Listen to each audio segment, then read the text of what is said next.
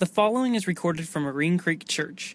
If you have any questions, feel free to visit our website at www.marinecreekchurch.com. We hope you enjoy this message. Well, good morning. Welcome to the Creek.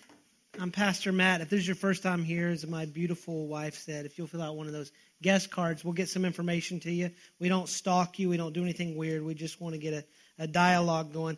If you've got your Bibles, go to John chapter 6. If you don't have a Bible, we have some on the ends of the rows. One of the things that we love to do is give out Bibles. So if you need one, you don't own one, put your name in it.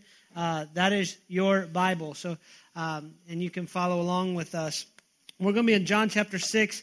We are in our foundation series.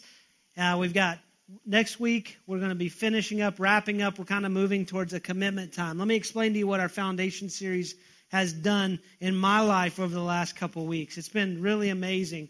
Uh, we started with this uh, foundation series because we believe that God has given us uh, a vision as a church. He's launched us in a daycare, and I love where we get to meet. I mean, I will never despise humble beginnings. Um, it, I think we get away with a lot because we're in a daycare.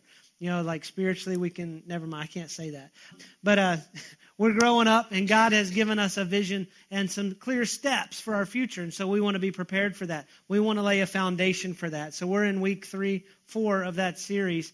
Actually, five. It's a six week series. I'm sorry. I lose count. Three, four, five. But um, before we get into that, I want to share something with you. Uh, we as a staff, every Monday morning, we get an email going around between all of our team members.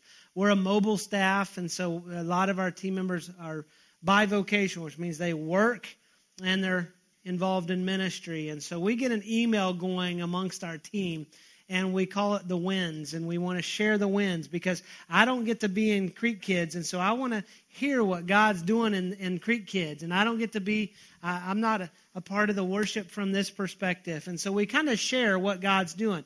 Um, and i can't be in the coffee bar. Hey coffee bar. Um, i can't be in the coffee bar during the message. And so i want to know. And so we share these. Well this is from our children's pastor tammy. And uh, I want to read it to you. I thought about having her come in and read it, but we only have an hour for the service. And uh, you know, those of you who know Pastor Tammy, I mean, she's going to come in and she'll cry because she's talking about your kids, and she's and she's passionate about that. I'm not making fun of her, but we just need to get through it, right? Don't tell her I said that. She's going tomorrow's wins will be much different. I beat Matt up. Hi, family. This week, one of my biggest wins was during teaching in the second service. We have been talking about Timothy and how God gifted him with teaching, and Paul helped him understand and realize his gifts. We talked about being obedient to God and using our talents and our gifts in our church, and I asked them to think about what they could do right now and then later as they grow. One boy said he was going to play drums, and he's practicing now for that. One boy said he was going to be on the setup and teardown team because God is growing his muscles. I, I say, go ahead, man. Come on. We got space. If you want to be in setup, teardown, I don't care. We don't have child labor issues. If God's growing your muscles, show me. So, um, move some furniture. Uh, one girl said she was going to serve in the snack bar, just like those ladies with big smiles, in quotes, those ladies with big smiles. Several said they are going to be teachers and gave names of some of the teachers they have observed. This win was not just because they get it, it's that they got it. Because they've watched the wonderful examples we have in our church of service, leadership, and love. They have seen what using their talents looks like.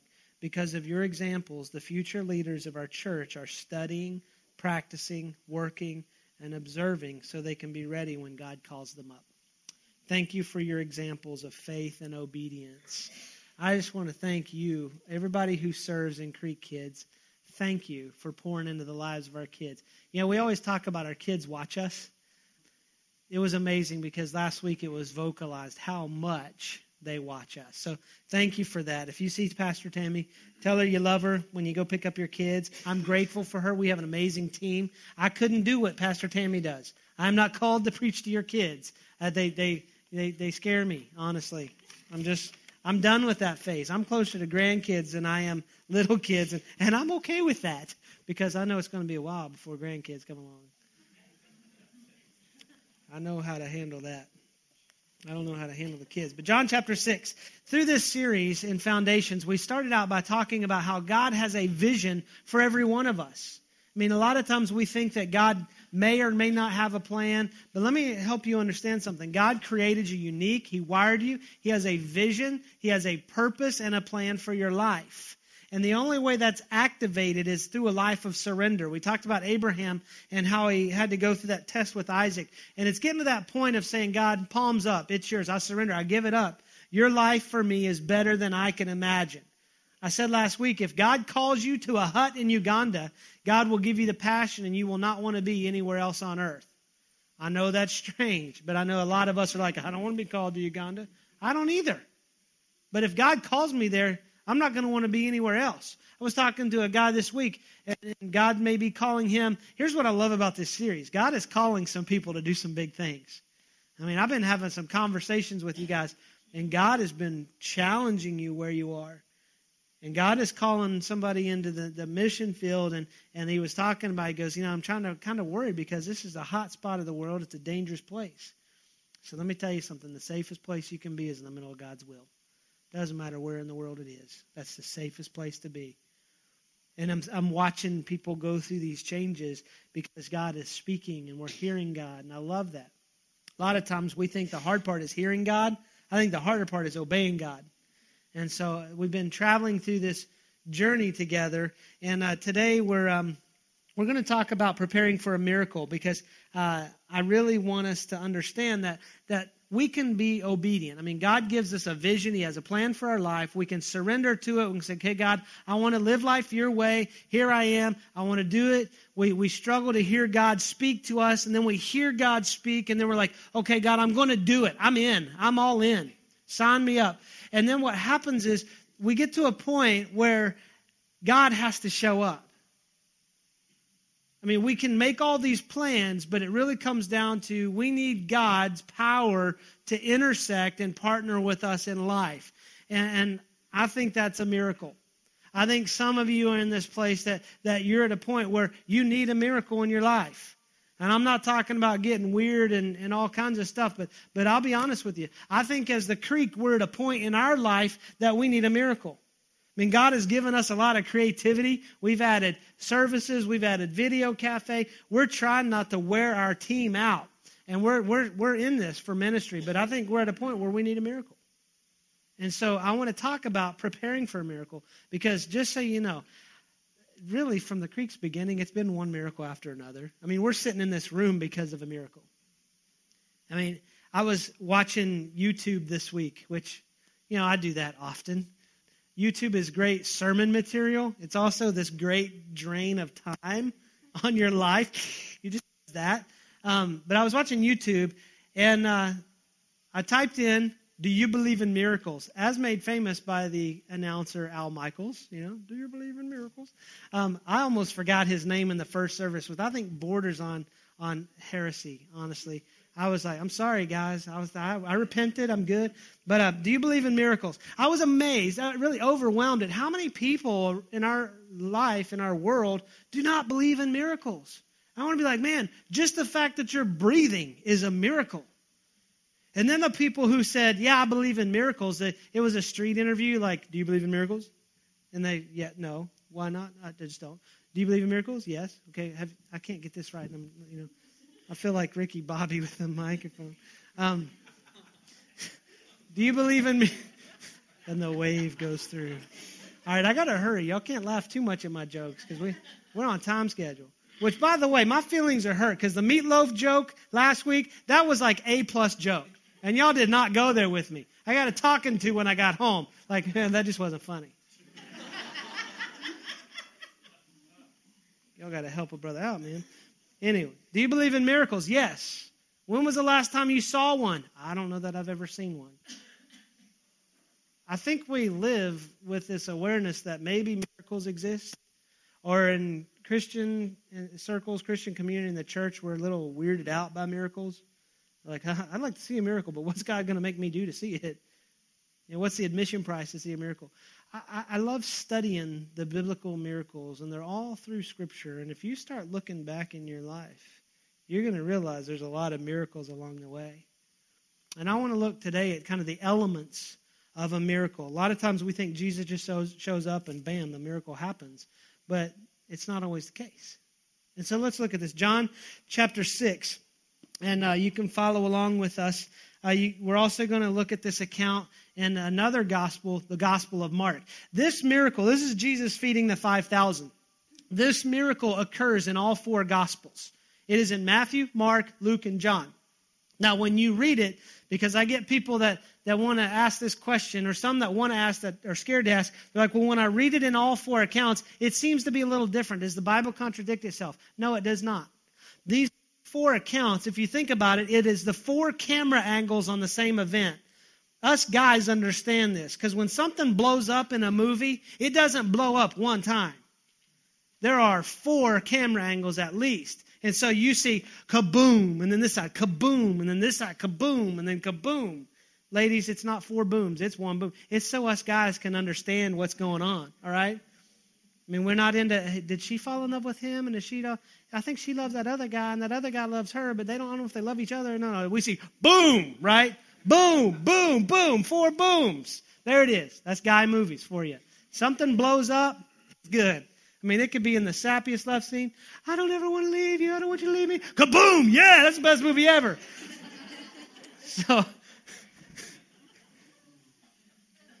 I, I got to keep going. My mind's all right. Sometime after this, Jesus crossed to the far shore of the Sea of Galilee. That is the Sea of Tiberias. And a great crowd of people followed him because they saw the miraculous signs he had performed on the sick. Then Jesus went up on a mountainside and sat down with his disciples. The Jewish Passover feast was near. Let me set some context for you. When it says sometime after this, Jesus had just gotten news that his friend, his cousin, uh, John the Baptist, had been beheaded because he was preparing the way for Jesus. And, and this affected Jesus. And then these crowds are following Jesus. Really, it's similar to what we see today. People follow Jesus because of what he does, not who he is. And so he's wanting some time alone. I mean, think about it. He just got devastating news. He's fully God, but he's fully man. He's got the emotional capacity of being fully man. And he just lost John the Baptist. And so he's needing some time, and he sees the people and then he says, when he looked up and saw a great crowd, crowd coming toward him, he said to Philip, Where shall we buy bread for these people to eat? He asked this only to test him, for he already had in mind what he was going to do. Here, here's what's funny um, Philip would know where the Jack in the Box was around because Philip was from this area. And so Jesus, it's always good to have a friend that knows where the good restaurants are, right? I mean, Heather has this amazing ability to find the great restaurants. I love that about my wife because I love to eat. I mean, you see, this body takes work, it takes fuel. I run on diesel fuel, and I'm just, uh, come on. But um, she's good at finding a good restaurant. So if you need a recommendation, well, no, we don't give recommendations anymore. If you want some ideas, because if we give a recommendation and you don't like it, it's our, it's our fault. You're like, we tried that restaurant you recommended, it wasn't any good. I'm sorry. So we just give ideas. So um, it's always good to know who to go to to find the good food, right? So Jesus asked Philip, Philip, where are we going to go get bread? And Philip's like, look, Jesus, eight months' wages isn't even going to buy enough bread for these people to have even a bite to eat. Uh, and then eh, verse 8 another one of his disciples, Andrew, Simon Peter's brother, spoke up. Here's a boy with five small barley loaves and two small fish. But how far will they go among so many? Okay, there's a, a lot of people. Okay, it'd be like me pulling out those little snack pack of crackers and say, hey, let's have lunch. ain't going to happen. Jesus said, Have the people sit down. There was plenty of grass in that place. And the men sat down, about 5,000 of them. Jesus then took the loaves, gave thanks, and distributed to those who were seated as much as they wanted. He did the same with the fish. When they had all had enough to eat, he said to the disciples, Gather the pieces that are left over. Let nothing be wasted. So they gathered them and filled twelve baskets with the pieces of the five barley loaves left over by those who had eaten. You know, here's the interesting thing. There's several elements I think that we can understand that go into a, a biblical miracle um, of what we see in Scripture. And I think it always begins with a need. Too many times we think that it starts with, that a miracle starts with faith, or a miracle starts when Jesus just shows up, like when Jesus sits down on the mountainside and sees all the people. A, a miracle is going to start with a need. Here's what you see about Jesus in Scripture, what I love about Jesus in Scripture, is that he's drawn to needy people. I am a needy person. I have needs. You have needs. We can be honest. Uh, we're also sometimes not drawn to people with needs, right? You know, when the when someone walks in the room and you feel the life just leave your body, and you're like, I got to get out of here. You're like, oh. I love about Jesus is, man, I, I, I take, take, take. And Jesus is like, I'm here. Jesus is drawn to people with needs.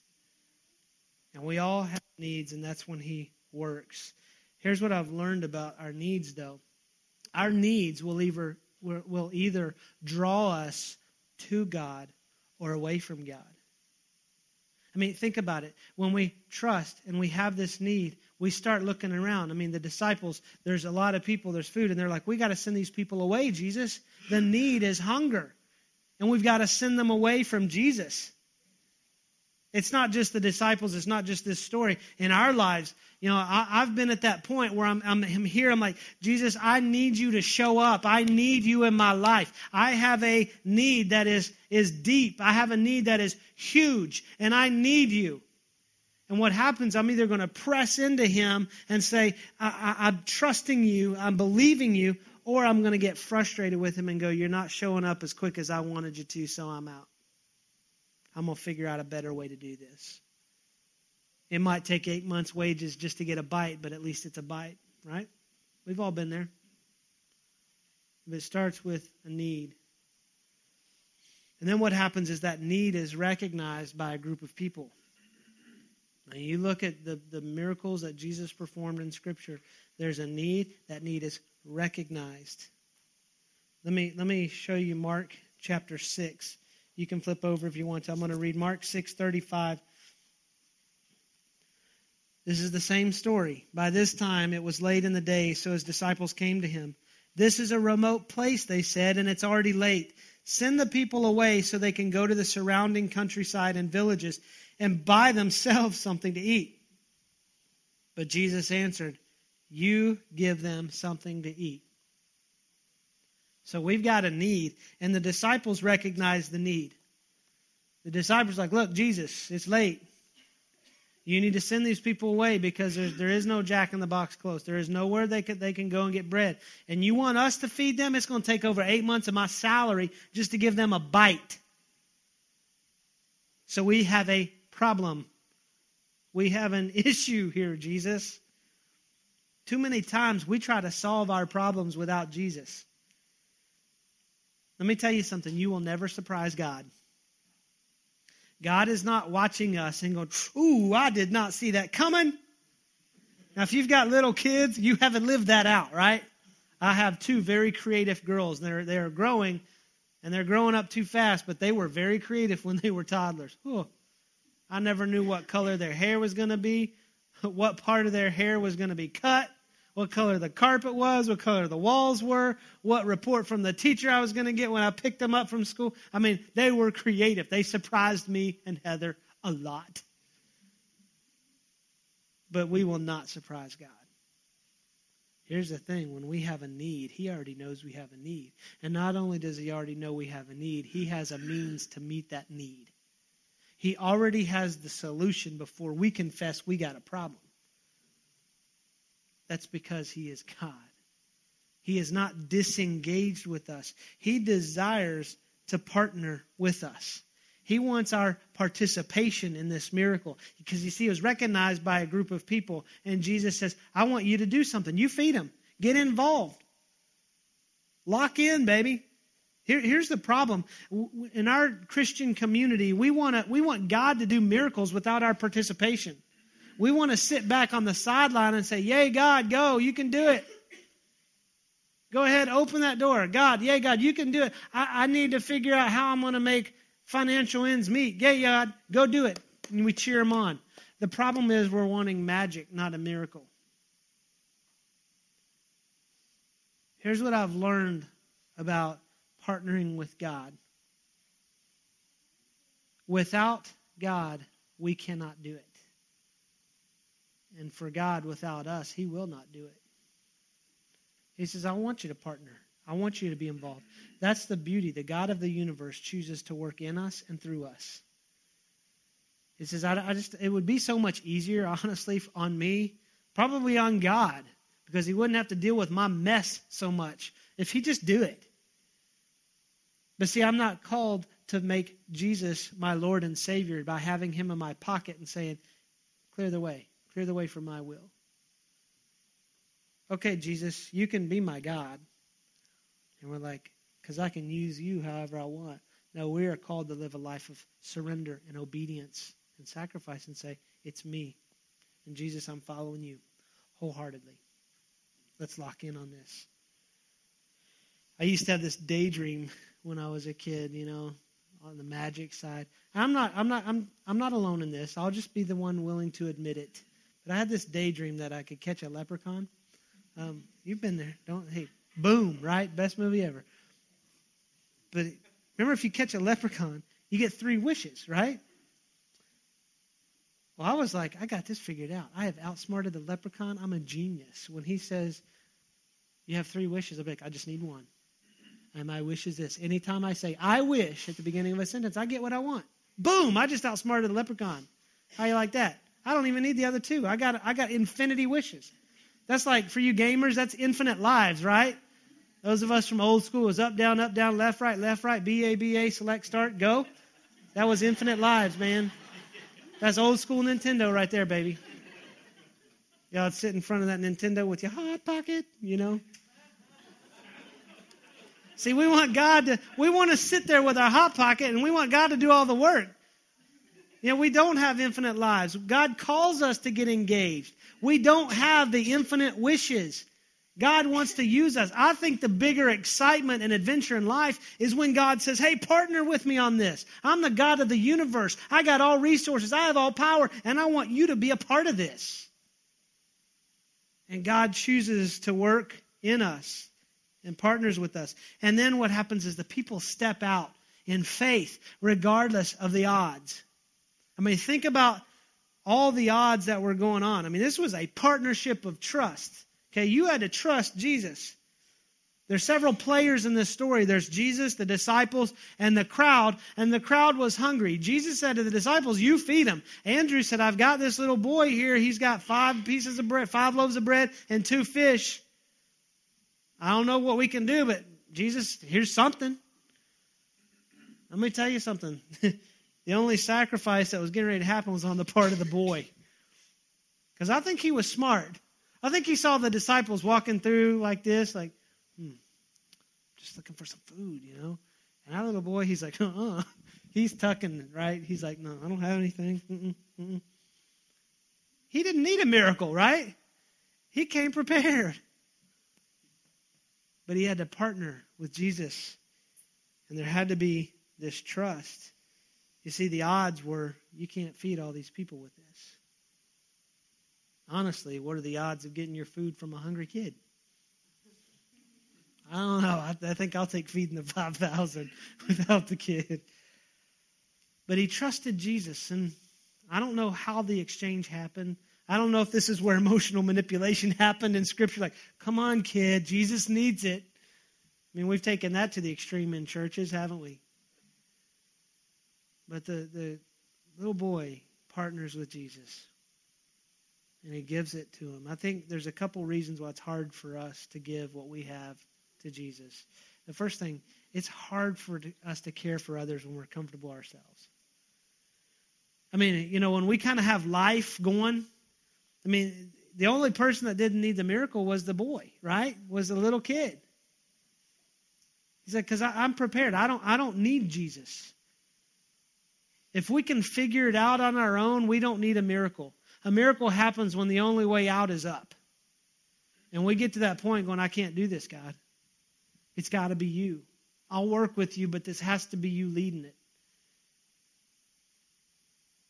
And it gets hard because, you know, we, we serve at Agape every third Thursday, and I, I kind of get in that mode when I'm driving, stuck in rush hour traffic, trying to get to Broadway Baptist, going, you know, if they would just move agape two hours later, this would be more convenient for me.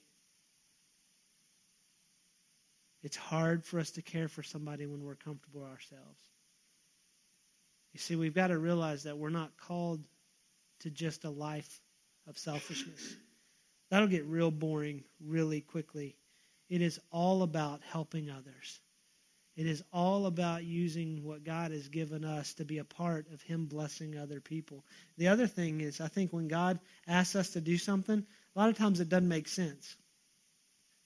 You know, because you're like, God, I think I hear your voice on this, but man, that doesn't make sense. I don't know how that's going to happen. I mean, think about this story. It is one lunch versus 5,000 men. I mean, that, those really, that doesn't make sense. Jesus saying to the disciples, You feed them, and oh, yeah, here's some fish and loaves. Go for it. You're like, What? Um, Jesus, have you been in the sun too long? You see, faith gives because God asks for it not because it makes sense. And what I love about what Jesus did is he took it and he blessed it. He gave thanks to the Father for it, and then he began distributing distributing the food. See, God's not looking at our lunchbox or our wallet. He's looking at our obedience and our faith. Because he can see right through all of that. I mean, can you imagine this kid at the end of the day this kid was marked for life. His grandchildren probably heard this story. He's like, hey, kids, come gather around. Let me tell you about the time I gave Jesus my lunch. And you know, for us guys, the fish story always gets bigger. But I think for this, maybe the fish story got smaller, you know, because it makes the miracle even bigger. I gave Jesus a fish about that big, two of them, 5,000 men. These grandkids are like, great, here we go with the story. You know, he'll segue it every time. Yeah, it kind of reminds me of the time that I gave Jesus my lunch and he blessed thousands of people through that little meal. Tell us again, Granddad. It marked him because he partnered with Jesus. He put something in Jesus' hands that only Jesus could provide the way he provided. See, I think God can only multiply what we offer him. I think Jesus loves working through that process because the partnership really happens. So I think the elements of a miracle kind of happen like this where there is a need sensed by a group of people, and each individual understands his or her responsibility, and they step out regardless of the odds. Then Jesus performs a miracle. There's a lot of activity on our part. There's a lot of engaging with God. There's surrender. There's obedience. And then there's that partnership that happens. And some people think, like through this foundation series, you know, let me just clear something up. Many people believe and feel that this foundation series and our campaign is all about finances. Um, and we are raising finances to be prepared for the next step. But this is a spiritual process, this is a spiritual journey. It has to be a spiritual journey. Otherwise, I consider it a failure. If we're not more in love with Jesus through this process, it's not even worth going on. And that's the way we filter things as a church. Does this help us love people? Does this make Jesus more clear? If it does, giddy up. If it doesn't, I don't want to waste our time. I don't want to waste your time. There's more important things going on. I mean, we're talking about eternity and life. And some people think that, hey, I don't, I don't have a lot that I can give. This little boy didn't have a lot he could give, but he put it in Jesus' hands. And he blessed thousands of people. Last week, I had a moment after setup and teardown. After they gave me the envelope for the weekend. They said, hey, there was an envelope taped to the front door. Now, I have a spiritual gift of sarcasm and cynicism sometimes. And so when I think a letter taped to the front door, it's like, turn it down, it's too loud, right? I've gotten those before. But this was a different letter. And in this envelope taped to the front door of the church was this note I know it is small, but it is all that I have. May this small seed grow into many blessings for your church. There was a $5 bill wrapped up in this letter. I will never despise humble beginnings and small starts. Because here's what it comes down to it's all what we put in Jesus' hands for what he can multiply.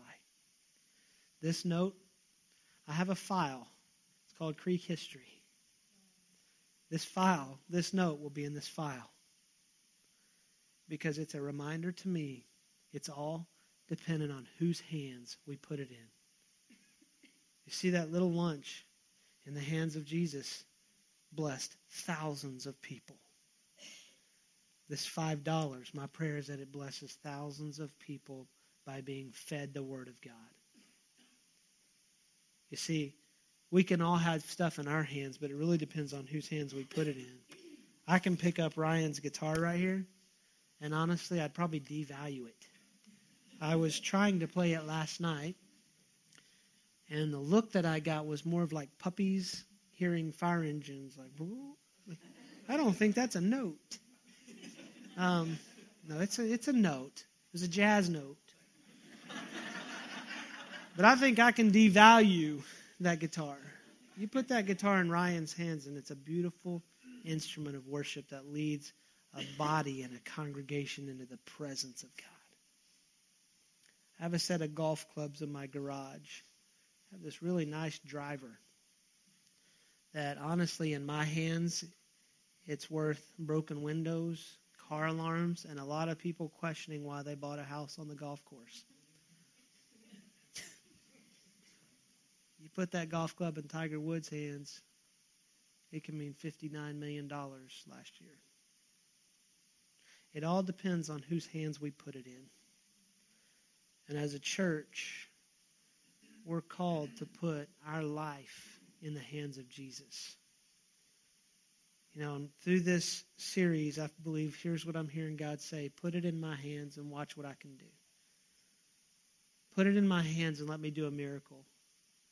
Uh, it, you got a, a commitment card on the way in. I want to talk to you about that. If you're visiting with us, just fill out that guest card or read the bulletin. I, I, want to speak to our core and our family for just a second because here's what I believe that the creek has been a miracle and it's been about obedience, and, and we are all here because of obedience. And so our core is making the investment for the future of our church. And Heather and I started wrestling with this on what can we afford to give. I mean, we, we would sit down and just so you know, Heather and I process things together. And here's what I was hoping. You know, when we were hearing from God and praying, God, what do you want us to, to do in this campaign? I started going, okay, what can we afford? And I told Heather, I was like, here's what I was hoping. God would give you the number and I'd figure out how to pay for it. And God challenged us with that and said, no. Because what when you ask what can I afford, it's what can I give without having to give up anything. And so we're like, okay, God, what's the next? Okay, maybe what can I sacrifice? What can we sacrifice? And God said, Well, what you're asking is, what can you give up so that you can make this happen? See, either one of those two make it about us. Here's what I want us to do ask God, what do you want to do through us? What do you want to do through me? Because that means, God, what can I sacrifice and trust you to be my provider for? And so Heather and I have made our commitment for this campaign over the three years of what we can give over and above our tithes. Because we believe that God is calling us to a future and we want to be prepared for that. Some people can give 10 times more than I'm able to commit as a family. And that's all right. Some people are only able to give a little a, lot less than what Heather and I can sacrifice and commit to. Let me tell you something. It's the five dollars it's not all of us laying the same amount on the table. It's all of us walking in the same obedience and saying, Jesus, I'm putting it in your hands. You use it to bless people. If there was any other way I could do this, I would. Trust me. I'm not going to manipulate and get into the money thing. I believe this God is sovereign. I believe that God provides for his ministry. And the word that the Holy Spirit just, has just been whispering to me all week is, I am enough. Somebody asked me, So, Pastor, what do you think you're going to raise in this campaign? I don't care. Honestly, I want us to be more in love to, with Jesus. And whatever God blesses us with will be enough. I firmly believe that. My faith isn't shaken, my faith doesn't move by dollars. When God calls us to move, that's when we'll move. And we'll get more creative. We'll do five services here if we have to. I hope not. But that's the way it is. So here's what I'm asking you to do I'm just asking you to trust God and hear from God. And if you don't hear, if you're not at that point, and we love you. God bless you.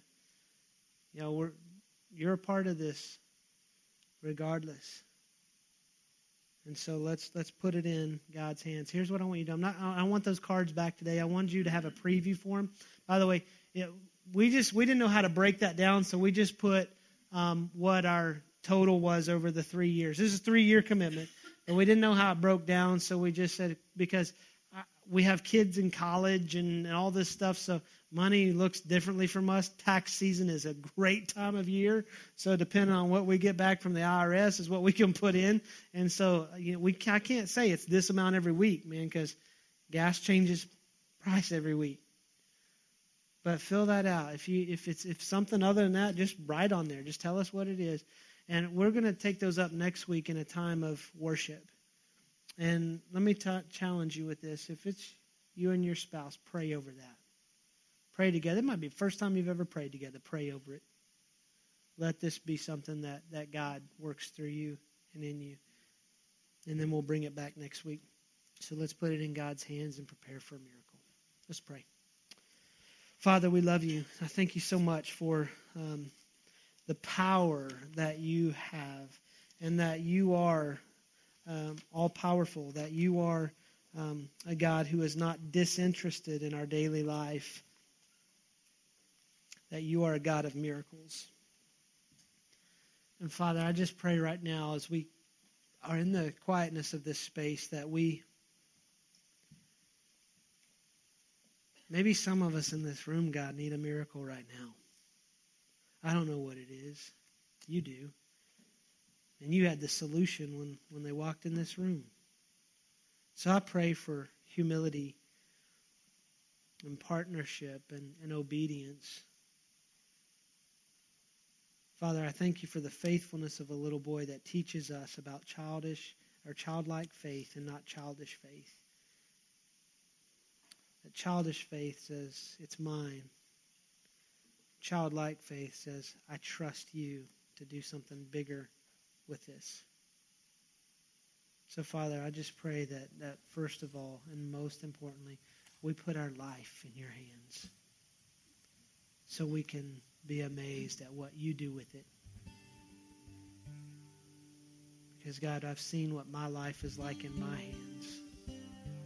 And I want to live life with it in your hands and be amazed at the power that you work through me and in me. Father, I place this church in your hands and just ask that you do the miraculous as thousands of people that live around us get fed with the message of Jesus and the hope of the gospel. And that you use us to love the lonely and reach out to the broken. Father, here we are we submit ourselves to you. And we thank you for the, the miracle of death to life through the cross and the power of the resurrection. And I pray that right now, if there's anyone in this room that needs that miracle of just life, that they they humble themselves to you and say, Jesus, I need a miracle. I need the hope of the gospel. I need the forgiveness that comes through the cross. I need the grace of a Savior. Please take my life and bring it to life. We love you, Father. We thank you. We trust you. And we believe that you are enough. We pray all this in the mighty name of Jesus. Marine Creek Church is located in Fort Worth, Texas. If you have any questions, feel free to visit our website at www.marinecreekchurch.com. Thank you.